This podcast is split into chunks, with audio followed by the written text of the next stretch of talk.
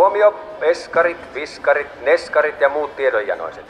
Olkaa hyvä ja siirtykää luokkaan P2. Siellä alkaa esitelmätunti. Luokka P2, niin kuin pikku kakkonen. No niin, no niin, no niin. Istutaan ja rauhoitutaan. Nyt on taas Marin vuoro esitellä meille jokin asia, josta hän on etsinyt tietoa. Hei Mari, Heipä hei! mitä haluatkaan meille esitellä ja miksi? Onko se juttu kenties tuossa laatikossa? Kyllä, täältä se löytyy. Tämä on tiili. Toden totta. Tiilipä hyvinkin. Punainen tiili. Sellainen, joista voi rakentaa vaikka talon tai takan. Niin, tai savupiipun tai pihagrillin. Niin.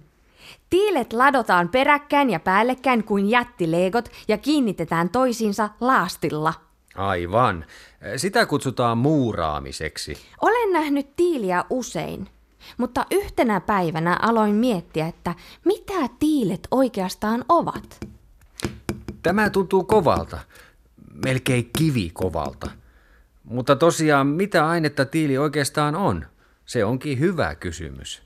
Tiili on kulmikas ja värikäs, joten ajattelin, että tämä on selvästi jonkun tekemä. Mutta missä tiilet tehdään? Ja miten? Hyviä kysymyksiä nekin. Löysitkö hyviä vastauksia niihin? Kyllä, sain netistä selville, että tiilet tehdään savesta ja hiekasta. Minusta se on jotenkin erikoinen ajatus. Savea ja hiekkaa voi kaivaa maasta ja niistä saa valmistettua tällaisen tiilen. Luin erään tiilitehtaan sivuilta jutun, jossa tiilen valmistusta verrattiin leivän leipomiseen. Kun tehdään leipää, tarvitaan tarkka resepti, jonka mukaan sekoitetaan oikea määrä oikeita raaka-aineita. Aivan. Leipää varten tarvitaan ainakin vettä, mm. jauhoja Ju, ja hiivaa.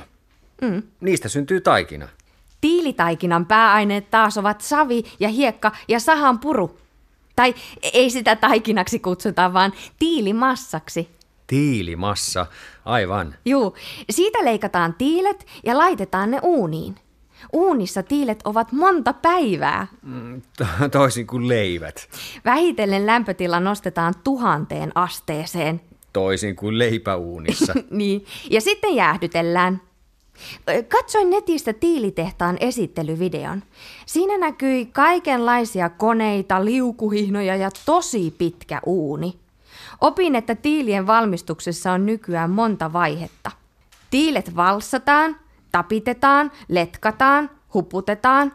On kuivaamista, rataamista, sekoittamista ja puristamista, mutta ei välttämättä tässä järjestyksessä. Luulisin, Eikö se ole niin, että tiilet ovat vanha keksintö? Juu, kyllä. Kävin kirjastossa tiedonhakureissulla ja opin, että Egyptissä tehtiin jo 5000 vuotta sitten tiiliä niin, että saveen lisättiin vahvistukseksi olkia tai kaislaa ja annettiin sitten kuivua auringossa. Ja Kiinan muurinkin on käytetty tiiliä. Suomessa tiiltä on käytetty Turun linnassa, samoin Hämeenlinnassa ja vanhoissa kivikirkoissa. Löysin myös sellaisen tiedon, että maailman suurin tiilirakennus on Malborgin linna. Jossain sitä sanottiin myös maailman suurimmaksi punatiililinnaksi. Malborgin linna sijaitsee Puolassa. Sen rakentamiseen on käytetty monta miljoonaa tiiltä.